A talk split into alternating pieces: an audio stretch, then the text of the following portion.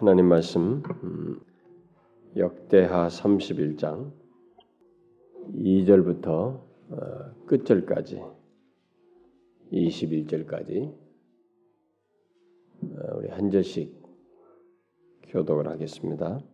31장 2절부터 끝절까지 히스기야가 제사장들과 레위 사람들의 반차를 정하고 각각 그 직임을 행하게 하되 곧 제사장들과 레위 사람들로 번제와 화목제를 드리며 여호와의 영문에서 섬기며 감사하며 찬송하게 하고 또 자기 재산 중에서 얼마를 정하여 여호와의 율법에 기록된 대로 번제 곧 조석 번제와 안식일과 추하루와 절기의 번제를 쓰기 또 예루살렘에 관 백성을 명하여 제사장들과 레위 사람들의 응식을 주어 저희로 여호와의 율법을 힘쓰게 하라 한지라.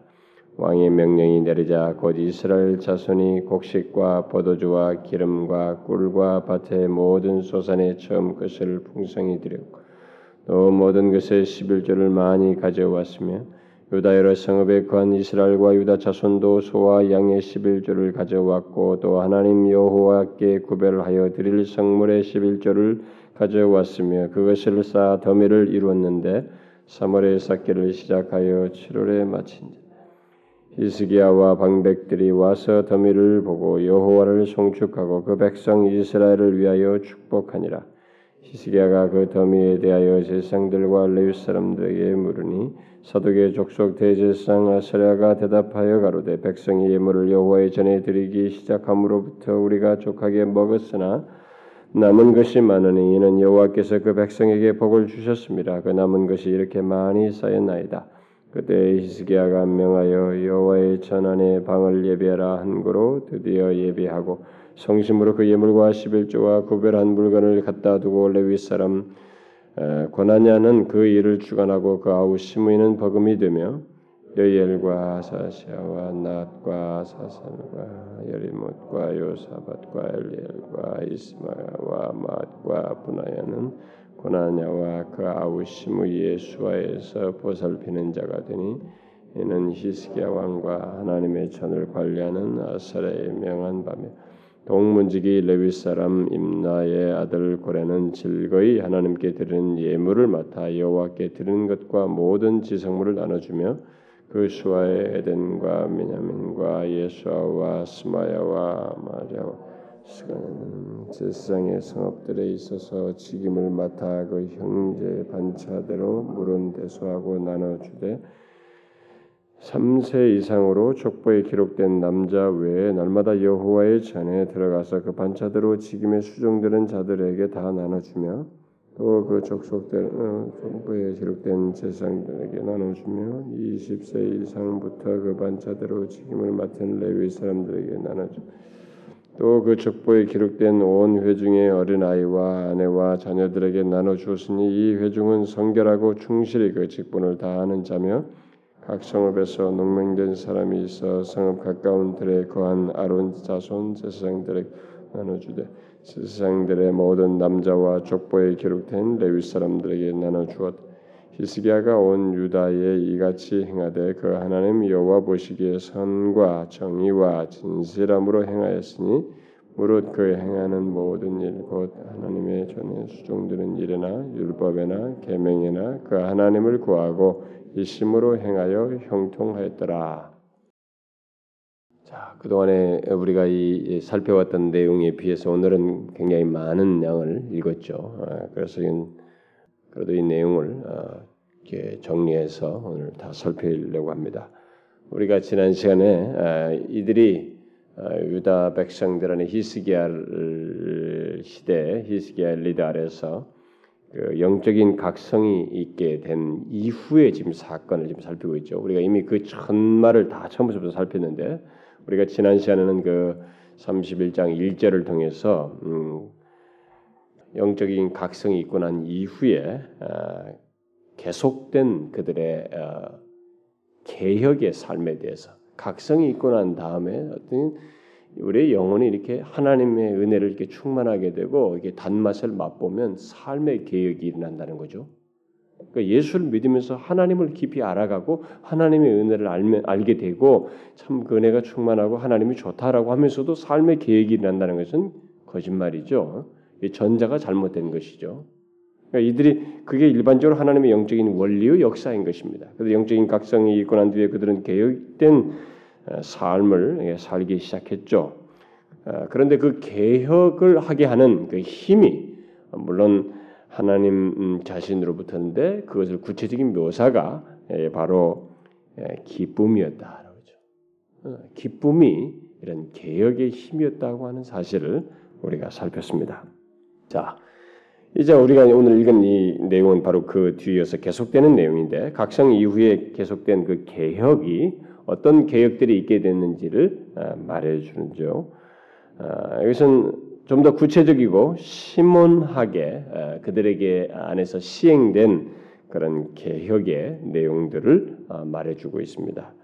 자, 그 구체적인 내용들은 크게 세 가지로 요약할 수 있습니다. 오늘 읽은 내용에서 그들 안에 있었던 계속된 그 개혁의 내용을 크게 세 가지로 요약할 수 있는데, 자, 그 세 가지를 말하기 전에 우리가 이 모든 것들이 어, 이 개혁을 하게 되는데 이런 구체적인 계획을 하게 될 때 그 모든 것을 무엇에 의해서 계획을 하게 되냐?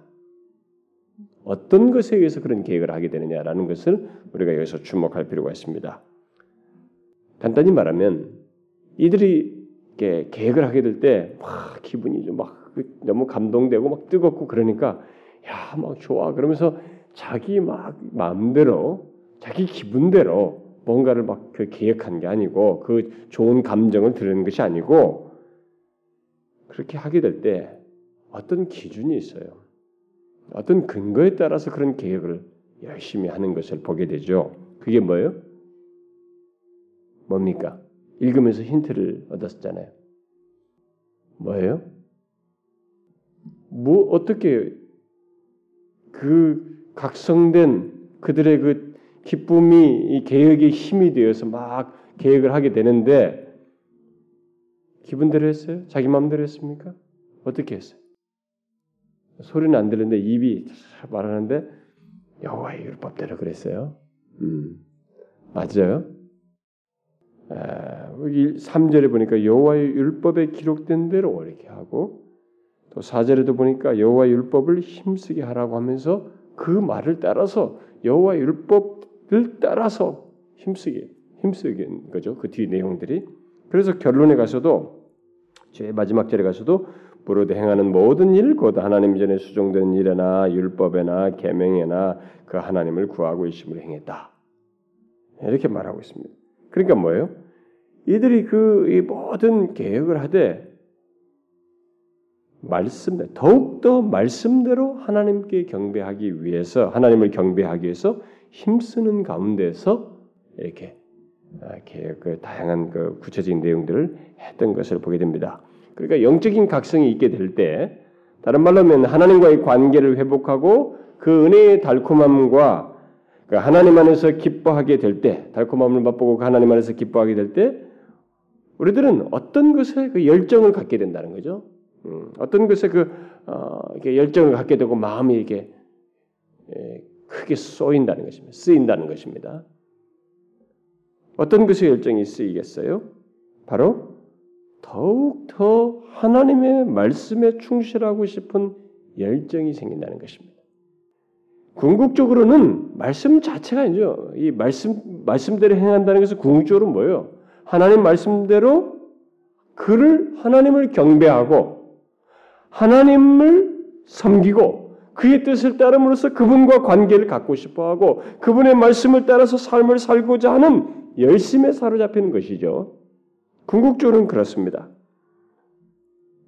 이렇게 영적인 각성이 있게 되고 우리가 영적으로 이렇게 하나님 은혜의 단맛을 받고 충만하게 될 때 정상적인 성령에 의해서 하나님의 진실한 역사에 의해서 있게 된 그런 각성은 뒤이어서 어떤 열심을 드러내는데 그 개혁을 드러내 개혁을 하게 되는데 그때 그의 마음에 사로 휩쓸리게 되는 마음을 쏟는 것이 뭐냐? 말씀이에요.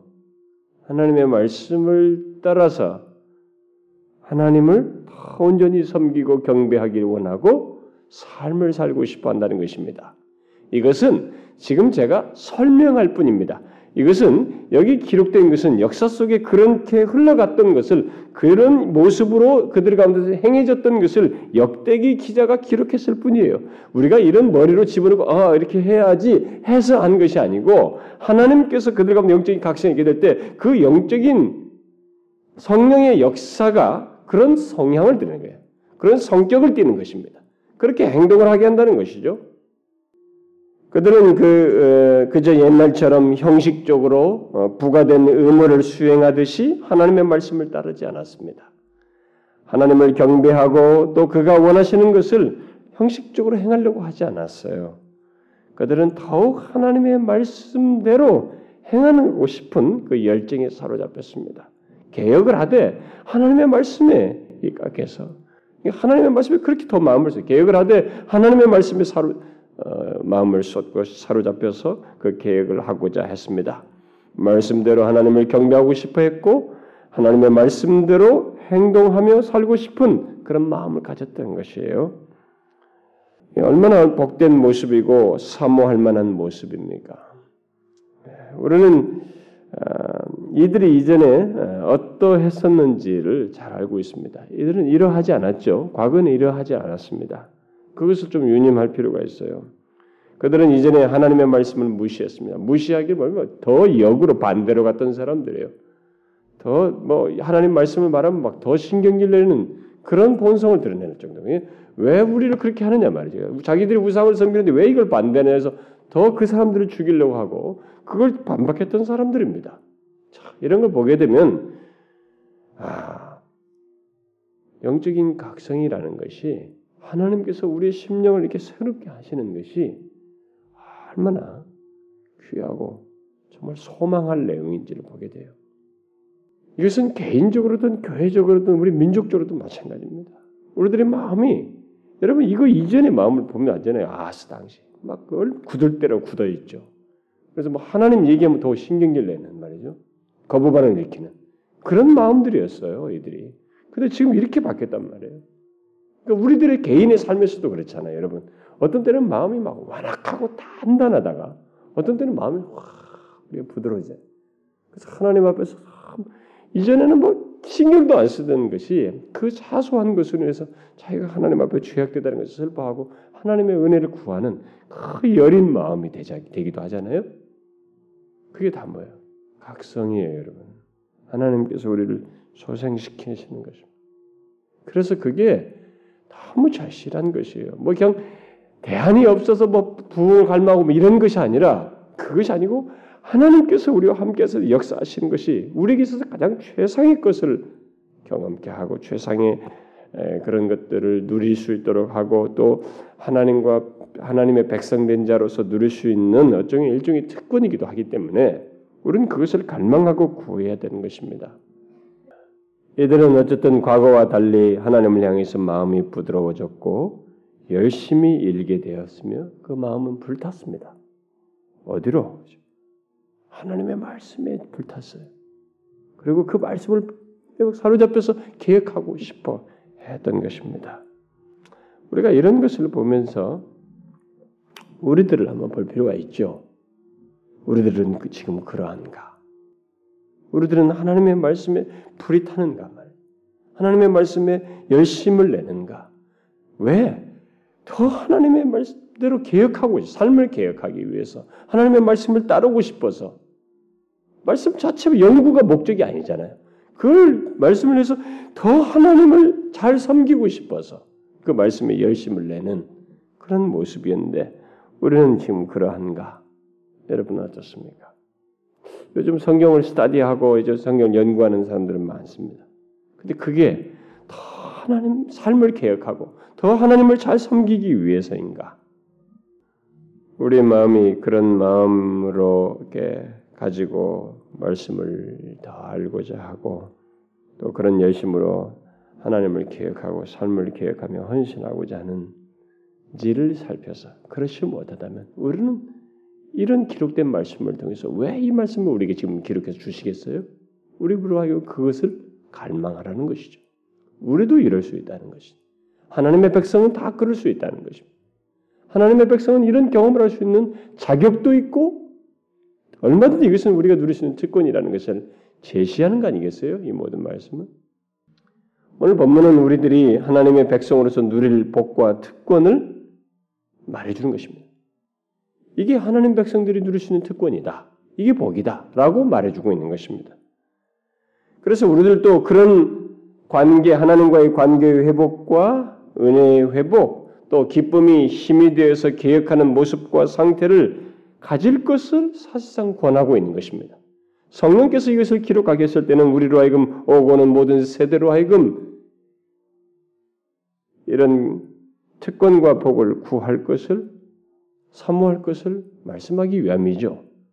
그래서 우리가 이런 성경을 배울 때 이런 말씀을 읽을 때 무엇을 배웁니까?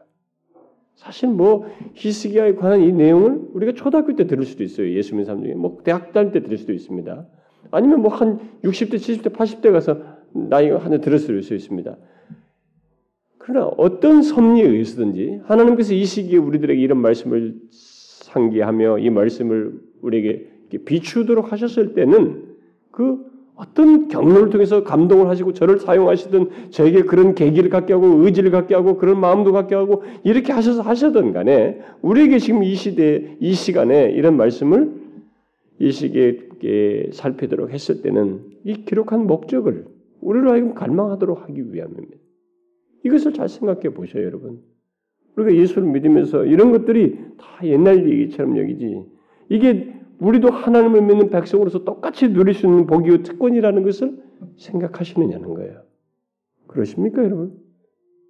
아, 나는 뭐 돌아가면 또 똑같고 말이지. 집에 가서 뭐 항상 보면은 뭐 TV나 키면 또 똑같이 말짱등으로 쭉 파지고 또 그렇지 뭐 여러분 그렇게 미래 생각하나요? 여러분 제가 한 가지 항상 이 종종 하는 말이지만 말씀드릴게요. 여러분들이 예배당에서든지 어떤 계기로든 하나님께서 우리에게 은혜를 경험케 하고 자신에게 어떤 각성을 주고 이렇게 감동을 주시고 어떤 동기부를 주고 거룩한 소욕을 불러일으키고 이런 일이 있고 나서 여러분들이 돌아가서 그뭐 보통 제자 훈련하는 사람들은 그런 거 많이 잘 훈련시켜요. 제자 훈련하는 반에서 공부를 할 때 그 그룹에서 할 때 거기서 참 은혜로운 시간을 갖고 난 다음에 그 다음에 말을 조심하는 걸 훈련시킵니다. 왜냐면 말을 실수하고 금방 나가면서 툭 던진다는 것이 마치 금방 이 이전에 그 은혜를 받았고 좋은 시간 가졌던 것을 전혀 연속을 못 시키는 그런 습관에 빠져들어가면서 자꾸 생활이 이게 되돌아가는 성향이 있기 때문에 그걸 자꾸 연장시켜서 그걸 훈련시켜요. 말을 조심하고 말을 아끼고 계속 은혜의 말씀들, 배든 말씀을 그런 것만 나누려고 하는 것을 자꾸 훈련시키잖아요. 그것은 좋은 거예요, 여러분. 좋아요. 우리도 그렇게 해야 됩니다. 그런데 혹 그렇지 못한 일이 있다 할 때 여러분 단정은 짓지 마셔요. 아, 뭐 내가 또 이랬는데 뭐 또 돌아 말짱 들고 또 이렇게 은혜 받고 나서 또 한번 이렇게 실망했는데 또 뭐 한번 다퉜는데 뭐 또 이런 내가 이런 실수를 했는데 그랬다고 해서 모든 것이 자기로부터 끝난 것이냐? 이제 그 은혜의 연속선상이 다 마치 다 단절된 것처럼 다 소멸된 것처럼 그렇게 할 필요 없어요, 여러분. 오히려 그 실수를 계기로 그런 실망과 여러분들이 가지고 있는 안타까움과 이런 좌절을 계기로 하나님이 또 제가 이랬습니다. 라고 하나님을 다시 찾는, 찾으면 여러분 더 은혜를 경험할 수 있어요. 그래서 죄가 있는 곳에 은혜가 있다고 하는 거예요, 여러분. 부족이 있는 곳에서 하나님의 채우심을 경험할 수 있는 것입니다. 제발 그렇게 생각하지 마세요. 우리는 이것을 지금 돌아가서 그냥 잊을 것이 아니고 계속적으로 이건 우리가 누릴 수 있는 특권이다. 하나님께서 그렇게 지금 말씀하시고 있다. 내가 지금 자꾸 실수하고 문제가 있다 할지라도 그러니까 뭐 똑같이 뭐 기대 안 들면 뭐해 집으로 돌아가면 다시 말짱 도루민 것처럼 그렇게 생각할 것이 아니라 하나님은 지금 이것을 원하신다. 나에게 지금 계속 말씀하시고 있어. 나에게 그런 은혜를 주고 싶다고 이런 특권을 누리라고 말씀하시고 있다. 우리 공동체에게 나 개인에게 그렇게 말씀하시고 있어라고 생각하면서 마음을 돌릴 것이에요, 여러분. 향할 것입니다. 자꾸 여러분들 단정 짓지 말라고요. 여러분들의 감정 기복이 여러분의 기분이 하나님께서 하시고자 하는 것과 일치되는 거 아니에요. 여러분 기분상 그럴 것이 하나님은 여전해요. 말씀하셨고 그 말씀하신 걸 이루고 싶어 하시고 지금 그 작업을 지금도 계속하고 있는 것이고 그렇단 말이에요. 근데 예수 오래 믿은 사람들도 이 실수를 자꾸 잘해요. 자기 감정 기복이 하나님과 우리 관계 전부라고 생각하는 거예요. 아니에요, 여러분. 우리는 이 뭐지 뭡니까 이게 구름이 싹 안개가 싹싹싹 사라지고 수시로 변덕스럽게 하는 것이 우리의 감정 같지만은 하나님은 우리에 대해서 여전히 떠 있는 해와 같아요. 비추고 있다고 여전히. 그걸 잊지 말아야 됩니다. 감정적인 기복이 심한 사람들이 자꾸 이 딜레마에 빠져요. 여전하거든요. 상황이 다 조금씩 뭐 비슷비슷하고 뭐 죄가 보이고 사람들이 자기가 실수하고 뭐 이런 것이 보인다 할지라도 그거 한다고 그래서 하나님께서 우리에 대해서 태도를 바꾸시는 건 아니에요. 그분은 이렇게 말씀하시면서 우리에게 이런 것이 있기를 이 특권과 복을 누리기를 원하시고 있습니다. 지금도 그것을 말씀하시는 거예요. 그런데 조금 하다가 말아버리고 자기 상태의 기분, 자기 상태가 기준이 돼가지고 아 내가 이런데 뭐 우리 상태가 이런데 다 거기서 단정지어 버려요. 얼마나 하나님을 제한하는지 제한받지도 않지만은 우리 스스로 그런 식으로 하면서 은혜 소멸을 스스로 자초해요. 멈추지 마세요, 여러분. 포기하지 말자고요.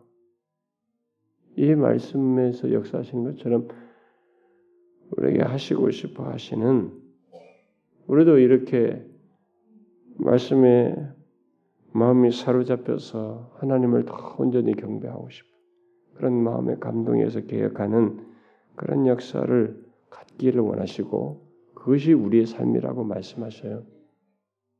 하나님 안에서 누릴 수 있는 또 하나님과의 관계의 깊이와 풍성함에 대한 소원과 갈망을 포기하지 말자는 것입니다. 자, 그러면 이스라엘 백성들이 각성되어 더욱 하나님의 말씀대로 행하려는 열심 속에서 개혁했던 그 구체적인 내용들, 오늘 읽은 내용에서 그 구체적인 내용들이 뭔지를 살펴봅시다. 몇 가지, 제가 세 가지가 있다고 말했죠. 첫째는 2절부터 4절에서 말씀하고 있는데 바로 바른 예배 제도를 재건하는 것이었습니다. 이것이 이들이 각성되어서 계획하는 가운데서 하나님의 말씀에 더 충실하려고 하는 열심을 내는 가운데서 일, 처음 한 개혁, 구체적인 개혁, 그 내용이었습니다. 뭐요? 바른 예배를 예배 제도를 재건하는 것이었어요. 히스기야는 하나님의 율법을 따라서 제사장들과 레위 사람들의 직무에 대해서 먼저 가르치고 이절에서 그들을 24반열을 따라서 성경이 이게 다 말한 바죠. 그걸 따라서 구분했죠.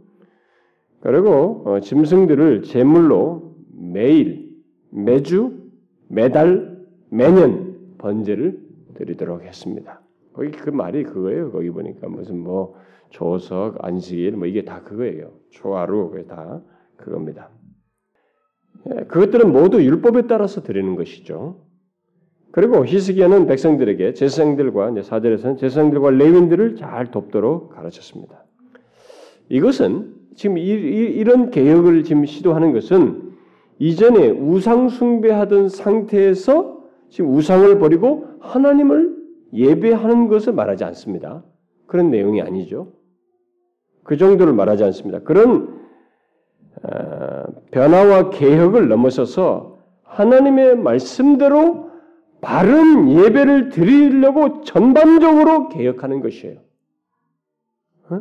하나님의 말씀을 따라서 전반적으로 이게 바른 예배를 드리기 위한 개혁인 것입니다. 우리는 여기서 예배가 하나님과 관계 회복에 아주 중요한 증거물이라는 것을 보게 됩니다.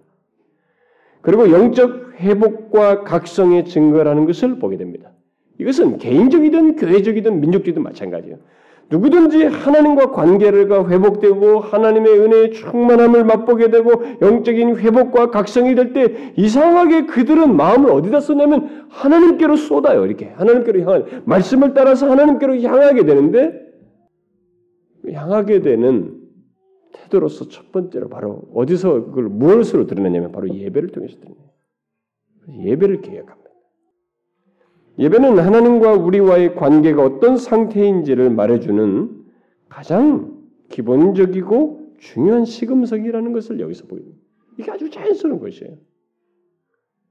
그래서 공동체적이든 교회적이든 뭐 음, 그, 교회적으로도 가정적이든 뭐 민족적이든 또 심지어 개인적으로든 이것은 마찬가지입니다. 시금석이에요.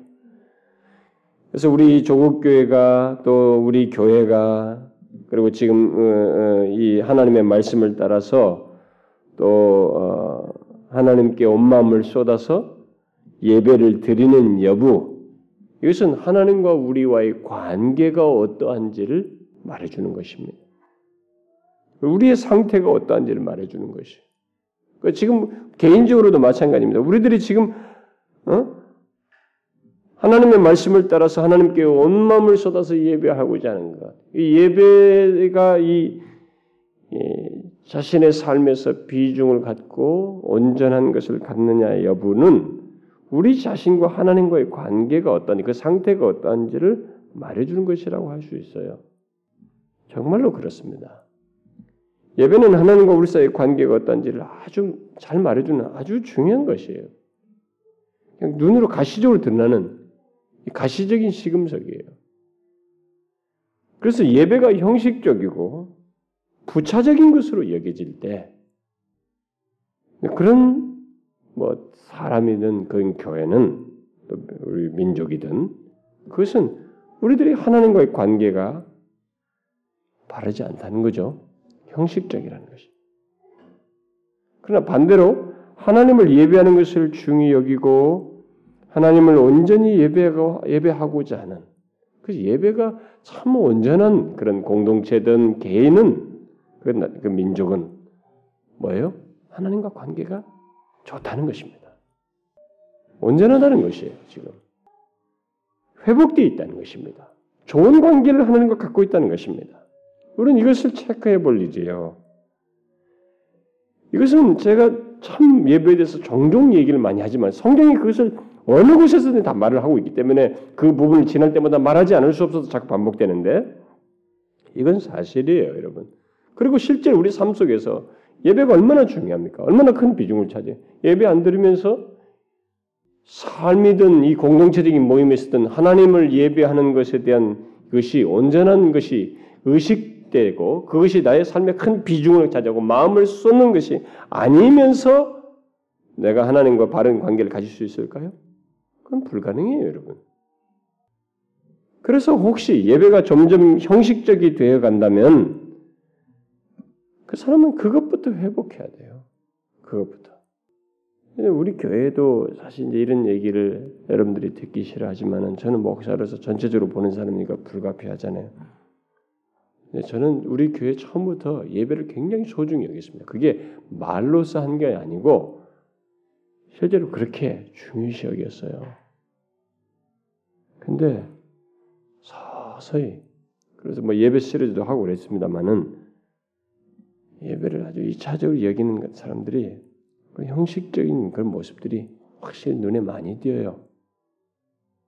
참 그것은 너무 안타깝습니다. 그래서 그러면 어떻게 해서 제가 그 사람들에게 너는 왜 그래 왜 이렇게만 할 수 있겠어요? 그것도 한계가 있는 것입니다.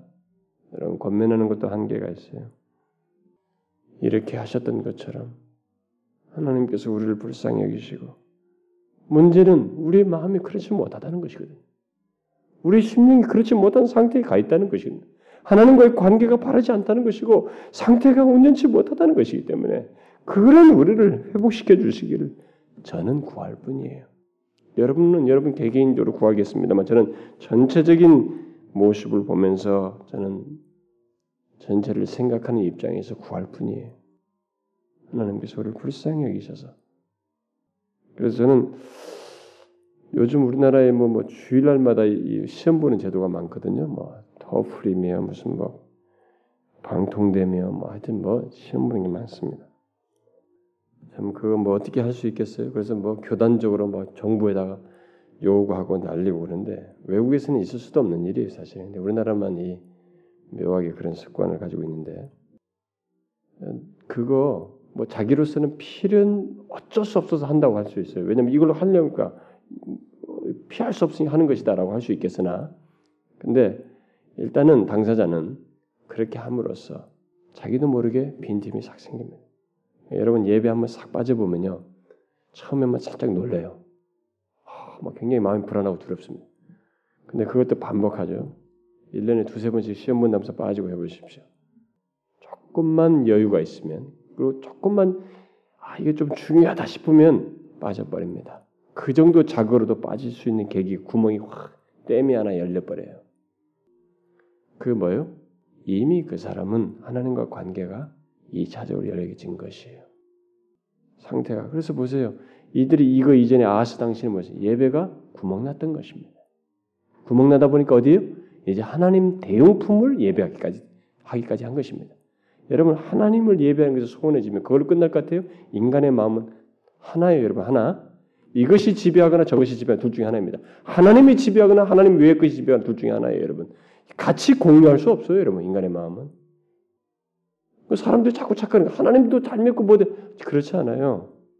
그 예수님께서 말씀하셨잖아요. 만몬과 재물의 신이든 재물이든 하나님 둘 중에 하나이지 둘 다 신으로 섬길 수 없다는 것이에요, 여러분. 인간의 마음은 그렇게 형성되어 있지가 않습니다. 처음부터 하나님께서 그렇게 만들었어요, 우리의 마음.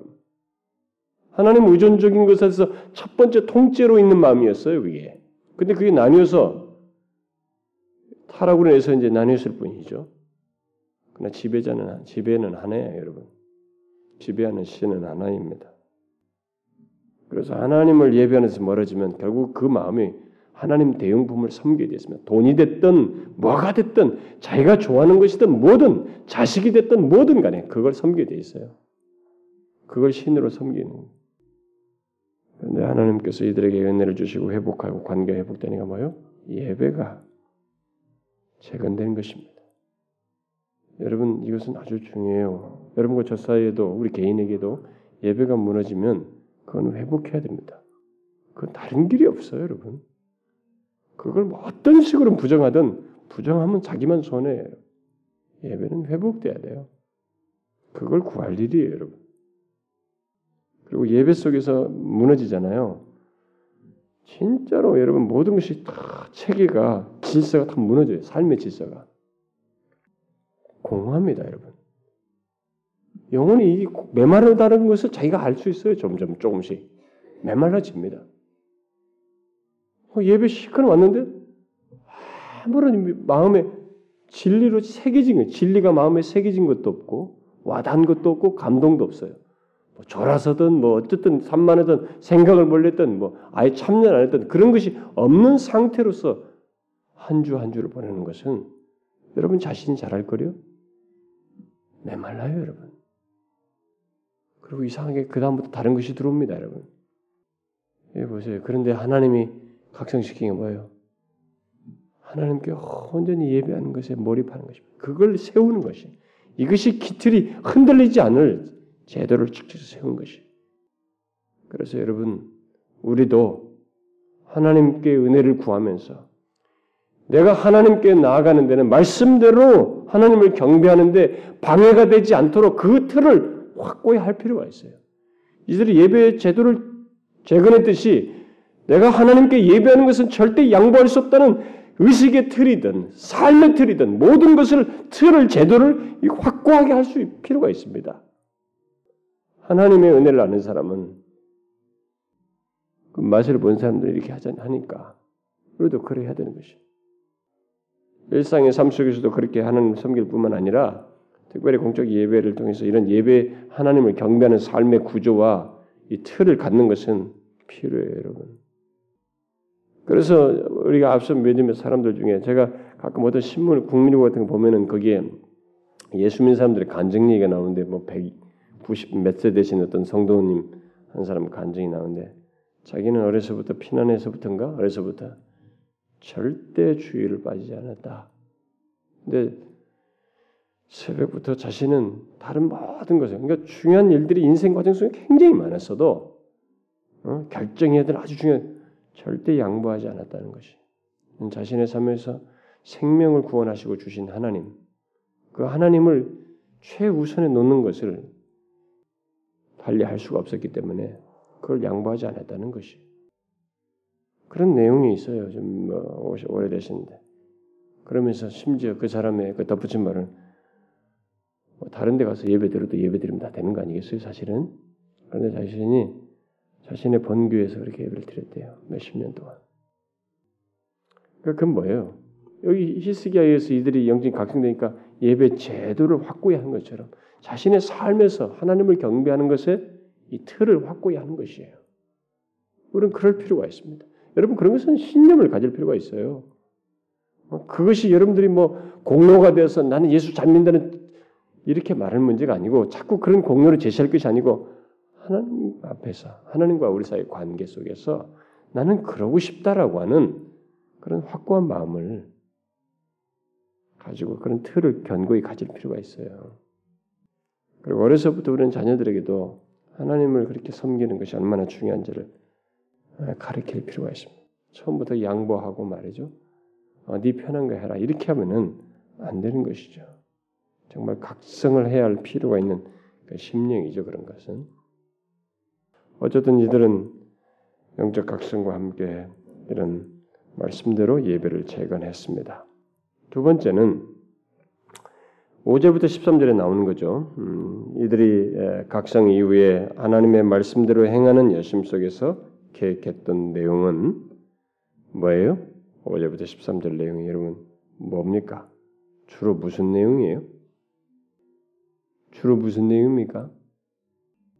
하나님의 말씀대로 또 마음을 다하는 헌상을 했다는 것입니다. 이게 아주 재밌는 일이에요, 여러분. 이게 영적인 각성이 되고 나서 어? 하나님의 말씀대로 행하려는 그 여심 속에서 그들이 취한 태도기 개혁했던 내용이 뭐냐면 언제나 헌상을 하려고 했다는 것이 말씀대로 헌상하고자 했다는 것입니다. 왜 이런 일이 벌어졌을까요? 왜 이게 이게 영적인 각성과 개혁의 내용이 됐을까요? 이것은요, 여러분 마음의 문제거든요. 마음이 멀어지면 헌상은 형식적이 되고 축소되는 성향이 있습니다. 근데 마음이 각성되고 바르면 하나님과 관계 바르면 헌상이 더 온전해져요, 여러분. 돈은 마음이거든요. 그래서 예수님 재물 있는 곳에 마음이 있다고 예수님께서 말씀하셨잖아요. 헌상은 여러분 마음이에요, 마음. 그래서 이게 영적 각성 이후의 개혁의 내용이었어요. 그 내용들이 뭡니까, 여러분? 곡식과 가축과 다른 모든 물건들의 첫 결실과 11조를 하나님의 말씀대로 드렸습니다. 5절과 6절의 그 내용이죠. 그런데 그것을 네 달 동안이나 가져왔어요. 실제로 보니까 3월에 가져와 가지고 3월부터 쌓기 시작해요. 3월에 쌓기 시작해서 7월에 마쳤다는 거예요. 우리 달력으로 말하면 5월, 6월에 시작해 가지고 9월, 10월까지 계속 쌓았다는 겁니다. 왜 그렇게 네 달 동안 계속 쌓았을까요? 그것은 그들의 일차적으로 보면 3월 달이 이제 그들의 달력 3월 달이 추수가 시작되는 시기예요. 그러니까 그때부터 추수되면서 첫 결실부터 가져와 가지고 전체 다 수확하니까 또 11절을 계속 가져왔고 그 다음에 그렇게 계속 가져온 거예요. 모든 사람들이. 그 다음에 그들 그들의 달력 7월이 포도와 과일이 추수하는 시기예요. 그러니까 추수가 또 뒤추수가 또 시작된 거예요. 또 그걸 가져왔다는 것입니다. 계속 쌓았어요. 여러분, 하나님의 교회는요, 예수를 믿는 사람들이 이렇게 하나님의 말씀대로 마음을 쏟아서 온전한 헌상을 하면 절대 이 세상에서 결핍하지 않습니다. 여러분 사도행전을 보잖아요. 조그마한 그룹이라 할지라도 결핍하지 않아요. 그래서 제가 작년에 그 개인 집에 갔을 때 그 이중수 목사님이 거기 계셨는데 이번에는 안 계셨는데 협동 목사님으로 그분이 계셨어요. 이중수 목사님은 한국에 잘 알려진 그 그분의 설교집이 많이 알려져 있죠. 어, 참 조, 거기 보니까 뭐 그 목사님도 나이가 드셨는데 그분 목사님도 계셨죠. 뭐 소녀 목사님도 계시고 뭐다 그분들 계신 데서 참 설교하기 어려웠습니다만. 근데 그분이 어, 식사하면서 그런 얘기했어요. 사실은 교회에서 예수 믿는 사람들이 단 10명만 온전하게 헌상해도 한 사람의 풀타임 사역자, 하나님의 일을 전심으로 할 수 있는 사람을 도울 수 있고 그렇게 해서 하나님의 일이 왕성하게 일어날 수 있다는 것이 그걸 안 하기 때문에 부족이 있는 것이다. 근데 그런 것은 맞는 말인 것 같아요, 여러분. 지금도 보면은 나중에 보면 이들이 자기들이 다 취하고도 남은 것이에요. 남아서 쌓은 것입니다. 그렇게 해서 그들이 바친 성물이 얼마나 많았던지 큰 더미가 됐어요. 이로 인해서 히스기야가 방, 히스기야와 방백들이 아 이걸 뭐 하나님을 송축하면서 그 백성들을 축복하는 게 너무 행복한 장면이죠. 그래서 이걸 어떻게 하면 좋겠냐 이 큰 더미를 그럼 어떻게 해야 될지 물은 거죠 히스기야가 그러자 대제사장 아샤라가 10절에서 제사장들과 레윈들이 필요로 하는 것보다 훨씬 자신들이 다 취하고도 더 많았다는 것이에요. 필요로 하는 것보다 훨씬 많다고 하면서 어떻게든 자기도 모르겠다는 거죠. 그러니까 히스기야가 그럼 남은 것들을 성전의 곳간에 들여서 비축하도록 했습니다. 그것이 9절부터 11절 내용이죠. 그리고 잘 관리하도록 사람들을 세웠습니다. 어, 왜냐하면 비록 그것들이 제사장과 레위인들의 필요를 채우는 것들이지만 또 뭐 다른 용도도 원래 쓰이게 되죠. 11절은. 근데 1차적으로 하나님께 바친 것이기 때문에 잘 관리하도록 사람을 세웠습니다. 자, 여러분 하나님의 전에 이렇게 많은 성물이 비축될 수 있었던 원인이 무엇이에요? 원인이 뭡니까? 우리는 금방 10절을 볼 수 있겠죠. 10절을 생각할 겁니다. 아마 10절 하반절을 보게 되니까 하나님께서 자기 백성들의 복을 주셨기 때문이다. 어, 맞죠. 하나님께서 복을 주셨기 때문이죠. 그러나 여러분 히스기야 이전의 역사나 특히 북 이스라엘 백성들이 멸망할 때 히스기야가 이, 활동할 때에 바로 조금 전에 북방 이스라엘의 그 시기에 여로보암 2세는 북방 이스라엘 솔로몬 이후에 가장 부유했던 시기 아니었어요? 그렇게 부유했던 하나님께서 복을 주셔서 부유했으면 물질적인 복을 주어서 그랬었지만 그들이 하나님께서 복을 주시고 부유했었다고 해서 그들이 하나님께 풍성하게 이렇게 드렸던 건 아닙니다. 하나님께서 복을 주셨다고 해서 그것이 이렇게 풍성히 드릴 수 있는 원인은 아니라는 것이에요, 여러분. 그것이 원인은 맞는데 꼭 그렇다고 해서 이렇게 많이 드는 것은 아니다 이 말이에요. 하나님께서 많이 주셨다고 또 부유해졌다고 해서 많이 바치는 거 아니에요. 하나님 말씀대로 바치는 거 아닙니다. 그것은 예나 지금이나 마찬가지예요. 지금 우리나라도 역사상 보면 우리나라 역사상 아니 조선 5천 년이라면 뭐 모르겠어요. 고구려 당시에 어, 장수왕 때 뭐 광개토왕 때 어, 세계 정복하고 말이죠. 그 주변 정복하고 많이 좀 부유했을 수도 있겠죠. 음, 부유했다고 그래요. 네. 그래도 여러분 세계 경제에서 11번째 되는 정도의 그 어? 교역량을 가지고 이 조그마한 땅덩어리에서 그때는 저기 만주라도 다 정복했지. 이게 반토막짜리. 그때 당시 3분 전에 이 조그마한 땅에서 11번째 되는 그 정도의 경제력을 가지고 이렇게 누려본 때가 있었냐 말이에요. 그렇게 보면 비율적으로 우리나라 역사상 지금이 가장 부유한 시기를 지나고 있습니다. 우리는 그것을 이제 모르고 지나지만은 당연히 여기지만은 여러분 중에서 40대 정도 보면 옛날에 어렸을 때 힘들게 지냈잖아요. 권사님 같은 경우는 뭐 더 하셨겠죠. 옛날에 우리가 얼마나 어려운 시절이죠. 뭐 전쟁 지나고 말이죠. 지금이 가장 부유한 시기입니다. 그러나 여러분 그렇다고 해서 우리들이 하나님께 풍성이 되는 건 아니에요. 지금 제 제가 알고 있는 지식으로는 우리나라 그리스도인들이 하나님께 가장 풍성하게 성물을 드렸던 때는 지금이 아니고 부흥이 일어난 뒤였어요. 평양 부흥 이후도 그렇고 또 목포에서 부흥이 났을 때 그 지역의 사람들이 그랬고 또 뭐 어느 지역 지역에서 계속 경적 각성이 일어나면서 막 개인이든 어떤 교회든 그들이 각성이 있고 났을 때 그들은 많이 드렸습니다. 그래서 여러분 지금 이 조국 땅에 이렇게 많은 교회들도 세워졌고 어떤 역사도 있었던 거죠. 그 기초 토양이 형성됐습니다. 옛날에 우리가 그랬습니다. 비율적으로 보면 그래요. 그러니까 가난한 시절이었지만 하나님의 은혜에 감격해서 정말로 하나님께 풍성하게 그것도 기쁨으로 드는 일이 많이 있었습니다. 아마 여러분들은 그런 기억을 가지고 있을 거예요. 저는 그런 기억이 많아요. 교회에서 보면서 자랐습니다.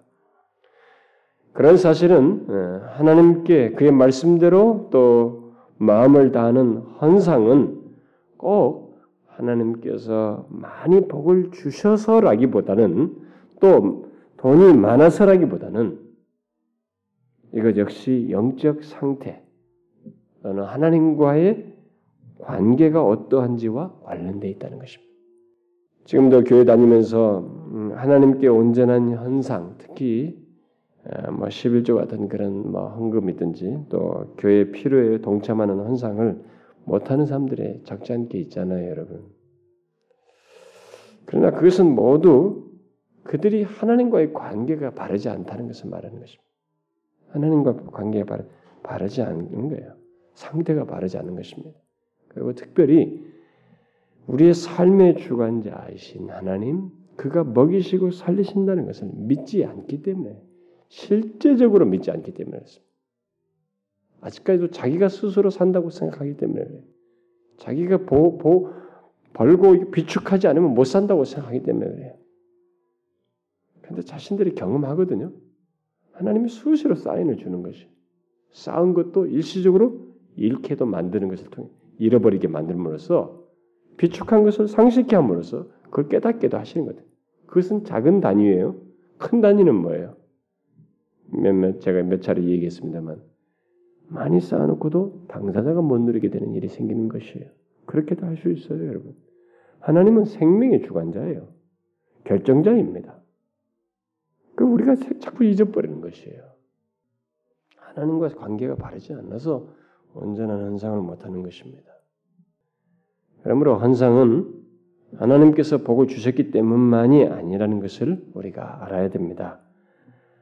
하나님께서 복을 주셔도 제대로 하지 않는 일이 있고 어, 반대로 하나님께서 그렇게 풍성히 주지 않는 것 같아도 가난해도 하나님과 관계가 바라서 온전해서 풍성히 들은 일이 있을 수 있어요.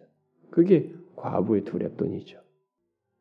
결국 본문은 하나님의 백성이 이런 면에서 어떠해야 하는지를 말해주고 있는 것입니다.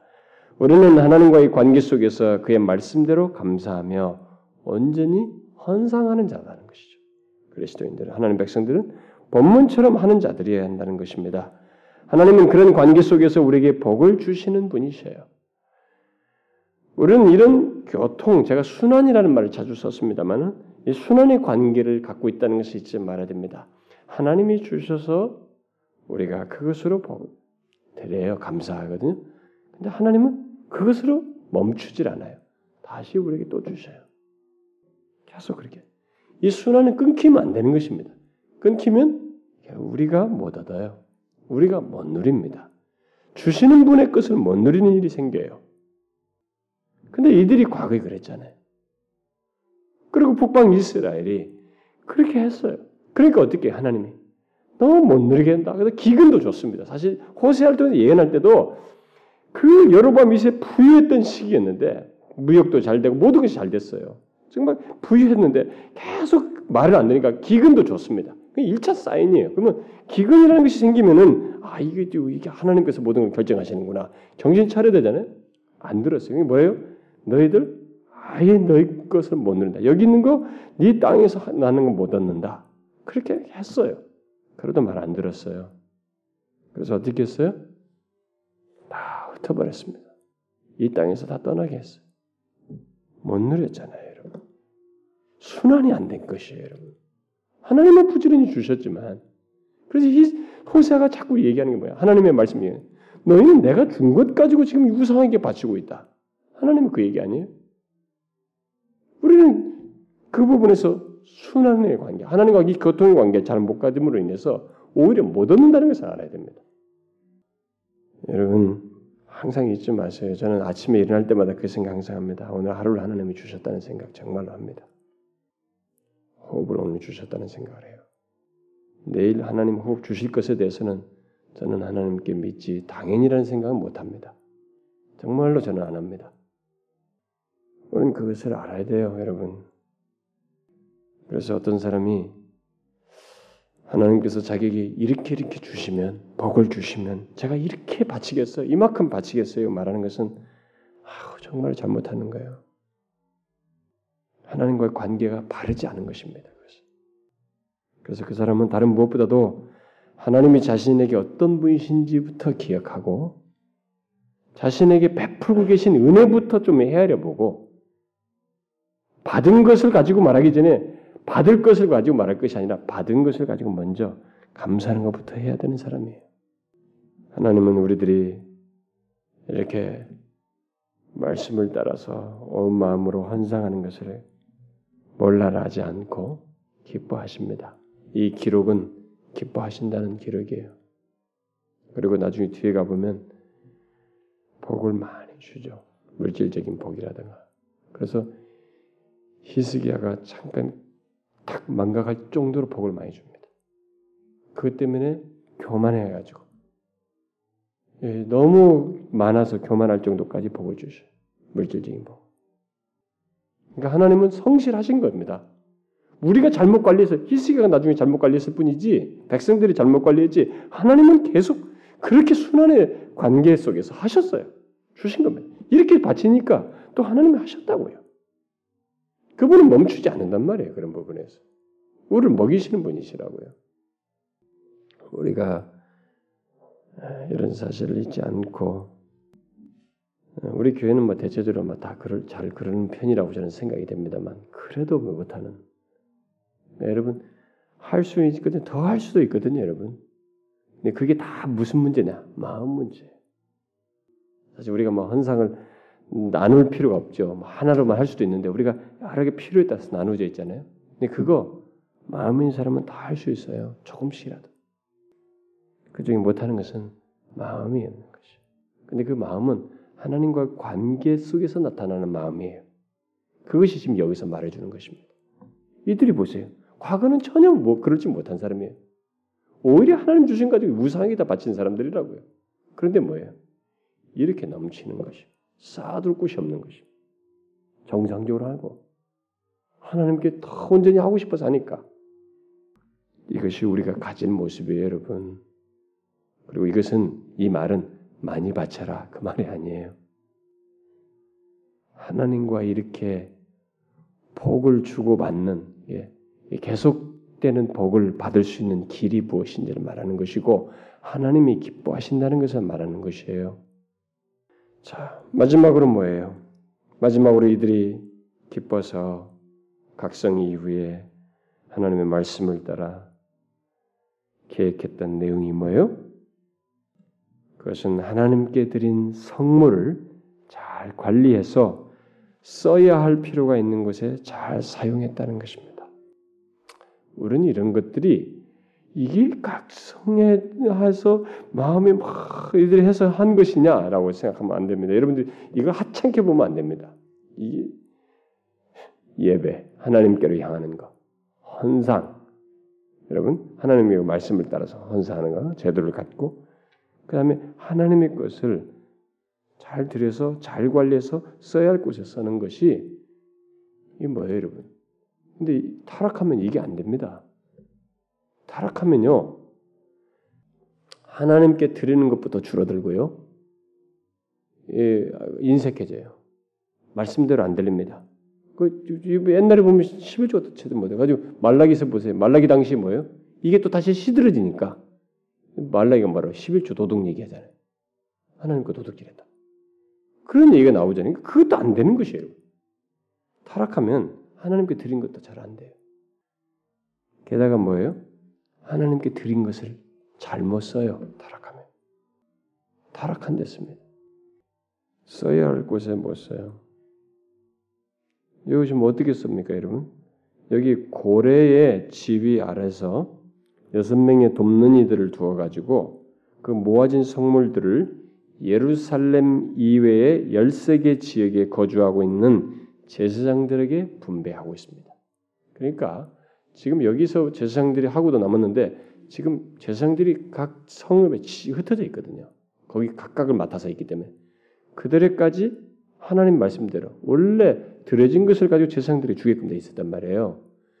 그들에까지 다 혜택이 돌아가도록 하는 써야 할 곳이 바로 그 원래 하나님께서 쓰도록 용도를 그렇게 정하셨기 때문에 그 용도를 따라서 그 일을 한 것이에요. 제사장들뿐만 아니라 3살 이상 된 제사장들의 남자 아이들도 성물을 분배했습니다. 그것은 제사장 아이들의 필요는 바로 그 제사장 집의 필요이기도 하고 또 그들은 장차 제사장이 될 자이었기 때문에 이런 일을 했어요. 그러니까 여러분 보세요. 하나님 앞에 이렇게 마음이 깨어지고 이렇게 충만했을 때는 철저해져요. 개혁이 철저해지고 삶이 철저해지고 하나님의 말씀을 실행하는 것이 철저해집니다. 그런데 이 제사장들과 달리 레윈들은 20세가 되어야 많이 성물을 분배받을 수 있었기 때문에 제사장들은 3살이었지만은 이 레윈들은 20살이 됐어요. 그래서 20세 이상이 분배되었고 그렇게 해서 레윈들과 제사장들의 가족들이 모두 보조를 받았습니다. 이렇게 하게 된 것은 사실 새로운 것이 아니죠. 오직 여호와의 율법에 따라서 충실하게 행한 것뿐입니다. 모세 율법의 성직자들이 가족들과 자신들의 생계를 위해서 세속적인 일에 종사하지 말도록 가르치고 있기 때문에 제사장과 레위인들과 그들의 가족들의 생계를 하나님께 드린 성물로 충당했던 것이죠. 그 일을 성실히 했던. 그러면 이 이전에 뭐예요? 이게 안 되니까 우상 숭배하면서 이것이 줄으니까 제사장들이 뭐예요? 딴짓을 했습니다. 여러분 그 우리 에스라 느헤미도 보면 이들이 연결고리 가지고 딴짓 하는 것 보이잖아요. 가지고 혼나지 않습니까? 느헤미가 혼나기도. 그 이들이 그럴 때 레위 이 사람들이 자꾸 딴짓을 하는 거예요. 세속적 직업을 가지면서 하는데 거기 가다 보니까 어디냐? 레윈이고 제사장인데 세속적 직업이니까 이왕이면 우 상 숭배 제사장으로. 가지 심지어 우상 숭배하는데 가서 써먹는 거예요. 그 이왕이면 그, 그, 그 쪽으로 써먹는 거예요. 어디로 가요? 하나님을 모독하는 제 1번 1번 타자가 되는 거예요. 그 사람들이 결국. 상황이 그렇게 만들어져서 결국 그들이 앞장서 가지고 그렇게 된 것입니다. 그러니까 구조적으로 모두가 영적으로 무너지니까 전체가 다 무너지기 시작하는데 제사장들도 이렇게 되죠. 그걸로 인해서 타락은 더 심화되죠. 엉망이 돼요. 그런데 반대로 하나님께서 영적인 각성을 주니까 이제 그동안 이렇게 엉뚱하게 다 분산돼서 세속적 지급을 갖고 생계를 걱정했던 그들에게까지 다 배당되어서 부족함이 없게 됐어요. 이게 하나님께서 원하시는 거예요. 하나님 백성 공동체에서 원하시는 것입니다. 우리는 어떻게 해서 이런 결과가 있게 된지 잘 알죠.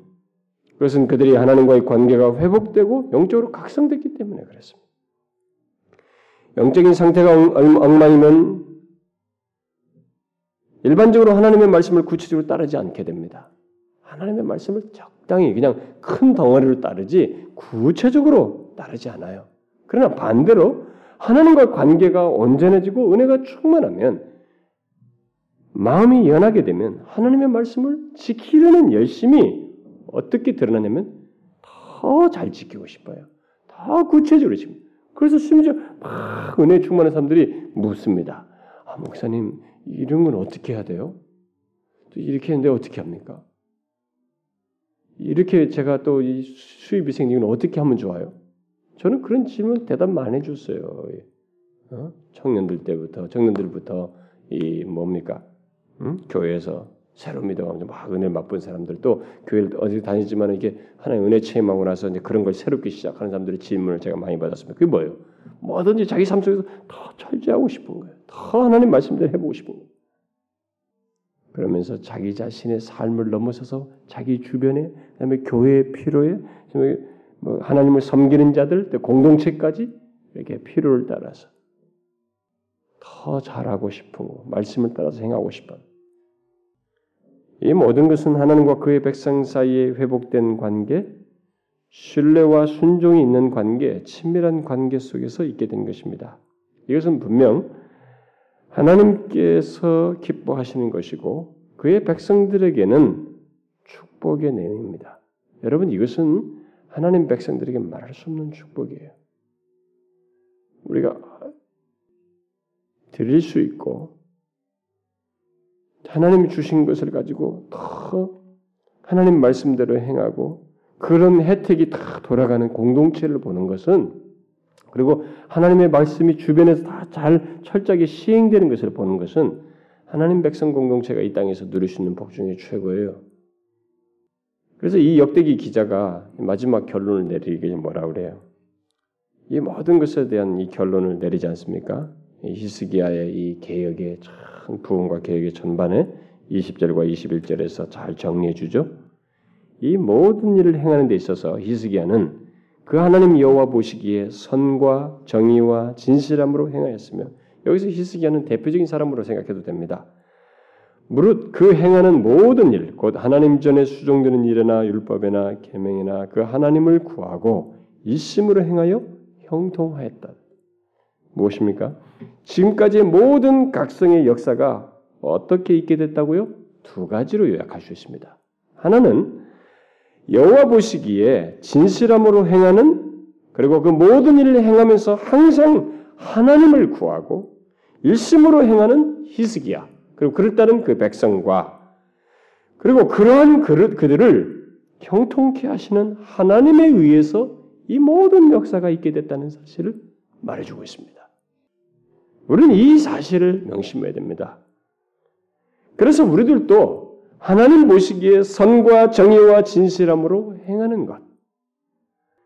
특히 우리의 행하는 모든 일, 교회 안에서 행하는 것이든 우리의 삶에서 행하는 모든 것, 교회 안에서 봉사하는 것이든 하나님의 말씀을 지키는 일이든 그 모든 것 속에서 하나님을 구하는 것입니다. 무슨 일을 행하든지 그 모든 것 속에서 하나님을 항상 찾고 구하는 것이에요. 하나님이 뭐라고 하실까? 주께서 원하시는 것이 무엇일까? 하나님께서 기뻐하실까? 하나님을 항상 의식하며 그와 함께 하셔서 도와주실 것을 믿고 하나님을 생각하면서 하는 것이에요. 이것이 교회 안에서 전반의 모든 것에서 뿐만 아니라 우리에게서 행하게 될 때 하나님이 거기에 은혜를 더하십니다. 뭐 한 가지 더 있죠 여기 보면 하나님 일심으로 행했다고 그러죠. 우리도 끝까지 하나님을 믿고 일심으로 행하는 것입니다. 마음을 나누는 말과 행동을 하지 말고 항상 하나님과 그의 말씀 안에서 마음을 두고 행하는 것입니다. 일심으로 행하는 것은 그거예요, 여러분. 다른 것이 뭐 일심이라는 게 뭡니까? 이 역대기 기자가 좋아하는 말입니다. 일심으로라는 말이 전심으로 이런 말을 많이 쓰죠. 이게 뭐예요? 항상 하나님과 그의 말씀 안에 마음을 두고 행하는 것이겠죠. 일심으로. 마음이 나뉠 수 있습니다. 여러분, 마음이 나뉘는 것이 뭐 어제 다르고 내일 다르고 1년 뒤 다르고 하여튼 상황에 따라서 우리 마음은 많이 분산됩니다. 그러나 여러분 하나님의 역사는 하나님과 그분의 말씀에 대해서는 나뉘지 않고 일심으로 행할 때 어떻게 해요? 하나님은 그 가운데서 역사하셔요. 그 가운데서 형통케 하십니다. 자신의 뜻을 이루시고 각성케 하시고 자신의 은혜를 부으셔서 그들 그 기쁨을 경험케 하시는 이런 일을 하셔요. 결국 이 기록은 뭡니까? 하나님은 이렇게 일하시는 분이시고 이것을 원하신다는 것입니다. 여러분과 제가 여기서 배워야 될 건 그거예요. 이 역대기 기자의 결론을 요약을 잘 유념할 필요가 있습니다. 여러분 우리는 누구 중에 한 사람만 몇 사람만 이렇게 하는 게 아니고 우리 모두가 그러려고 해야 됩니다. 그리고 혹시라도 뭐 우리들의 부족함이 있어도 이게 말씀을 통해서 이게 전달될 때 거기에 같이 뜻을 다해서 우리가 선과 정의와 진실함으로 행하고 모든 일에서 하나님을 구하고 일심으로 행하는 이런 모습이 우리 공동체 안에 우리 전체적으로 같이 된다. 히스기야 혼자만 그런 거 아니잖아요. 히스기야는 대표적으로 등장하는 것이 그 백성이 다 그렇게 따르지 않습니까? 거기서 하나님이 형통케 하셨어요. 여기서 끝나지 않습니다. 뒤로 가면 하나님께서 계속 형통케 하셔요, 그들을. 더 증, 증폭시켜가서 그렇게 하십니다. 여러분, 이게 스토리예요? 그냥 단순 얘기입니까? 이건 우리 믿음이요? 보지 못하는 것의 증거예요, 여러분, 아직은. 이것은 우리가 믿, 믿, 믿으라고 주시는 말씀이에요. 하나님께서 이렇게 항하기를 원하신다는 거 우리에게 주시는 말씀입니다. 여기 우리가 마음을 같이 해야 됩니다. 저는 여러분들이 이 진리에 대해서 몇 사람이나 마음에 감동이 일고 그런 소원과 열망이 일어난지는 모르겠어요. 제가 그러나 하나님은 분명히 우리에게 말씀하십니다. 이걸 원하신다고. 이 말씀을 묵상하고 있는 현재 시제의 우리들에게, 우리 공동체에게, 저와 여러분에게 이것을 말씀하고 있습니다. 여러분, 이 말씀을 잘 유념하고 멈추지 말자고요. 제가 앞에서 말했죠? 여러분들의 감정 기복을 따라서 단정 짓지 마세요. 제발 그러지 마세요. 그리고 감정 기복을 따라서 스스로 낙담하고 나자빠지지 말라고요. 물론 그것도 힘든 건 맞아요. 그러나 여기 이 사람의 것처럼 모든 일에 하나님께 구하면서 갈 일이에요. 모든 일에 하나님께 구하면서 행할 것입니다. 그렇게 할 때 하나님께서 우리에게 형통케 하실 것입니다. 이 말씀은 여러분에게만 하는 게 아닙니다. 제 자신에게도 지금 하고 있는 것입니다. 저 자신도 이, 이 말씀을 들어야 할 상태를 가지고 있거든요. 우리 모두 그러자는 것입니다. 저는 지금 고민이에요. 오늘도 계속 올라오기 전까지도 지금 며칠째 이 말씀을 끝나고 나면 시리즈를 뭘로 할까? 크게 두 개를 가지고 고민을 하고 있는데 사실 뭐 에베소서도 좀 끝내고 싶은데 이 내용에 지금 연결이 에베소 갑자기 가면 또 안 안 맞을까 봐 지금 에베소를 못 끝내고 결국 어떤 내용을 했으면 좋겠는데 비중이 많은 비중이 하나님의 모든 역사의 내용의 그 구심점에 있는 십자가의 은혜를 살필까 한동안 뭐 이런 생각도 많이 있는데 마지막까지 가봐야 되겠어요. 제가 이제 수련회 준비를 한두 주 또 해야 되기 때문에 뭐 기도원에 들어가서 한 두 주 동안 한 두 주는 꼭 해야죠. 준비도 하고 그래야 되는데 어쨌든 이 시리즈가 끝나면 어떤 말씀을 우리가 살피든지 우리는 하나님 보시기에 선과 정의와 진실함을 항상 행하려고 해야 되고 모든 일에서 하나님을 구하는 그런 모습이 우리 가운데 정말로 있어야 히스기야처럼 우리 모두가 또 히스기야처럼 생각이 없으면 히스기야에 의해서 제시 같은 그런 전달되는 생각에 순종함으로라도 따라서 결국 이렇게 행하고 이심으로 행하는 그런 모습이 우리 공동체들이 있게 될 때 하나님이 우리를 형통케 하실 거예요. 만일 앞에서 그런 말인데 뒤에서 잘해봐라. 왜 그렇게 하냐 저렇게 하냐 이렇게 하면 그렇게 나뉘고 따르지 않을 때 일심으로 같이 행하지 않을 때 우리는 하나님께서 보이시지 않을 거예요, 여러분. 우리 모두가 그래야 됩니다. 여러분 이 말씀을 계속 유념하시고 구하시면 좋겠어요. 제발 몇 번으로 끝내지 마세요. 하나님의 역사를 여러분의 머릿속으로 가두지 마시라고요. 또 제한도 하지 마시고 뭐 솔레모 셈블 두 주하고 그게 다 끝났다고 생각하십니까?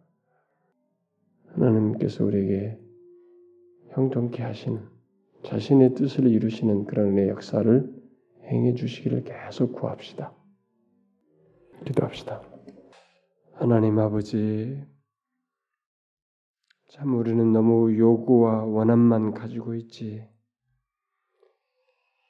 이렇게 하나님 보시기에 선과 정직과 진실함으로 행하는 데는 더디고 모든 일을 행하는 가운데서 하나님께 구하고 일심으로 행하는 데는 더딘 우리들을 보게 됩니다.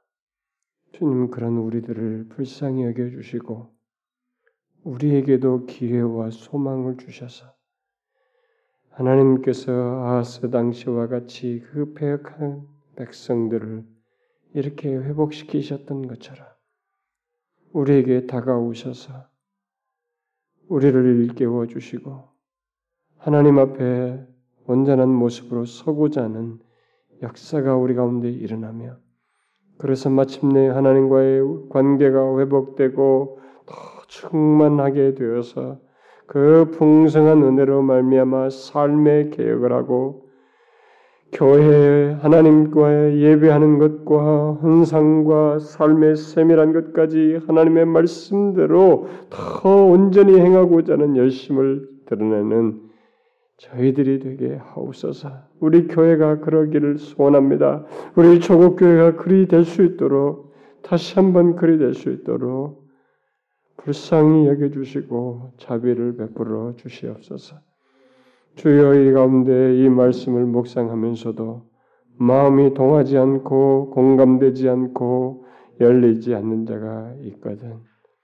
저들을 어느 때든지 놓고 하셔서 기회를 주시고 하나님의 은혜의 달콤함을 맛보게 하시며 사모할 마음도 갖게 하여 주시옵소서. 굳어진 자가 있습니까? 더 이상 하나님 앞에 기대도 없고 갈망도 없고 갈망하는 기도도 없는 그런 자가 우리 중에 있습니까? 저들을 불쌍히 여기시고 다시 저들의 심령에 다가가셔서 권면해 주시고 하나님께로 향할 마음을 갖게 하여 주옵소서. 우리 주님의 도우심과 우리를 불쌍히 여겨 주실 것을 기대하오며 우리 주 예수 그리스도의 이름으로 기도하옵나이다.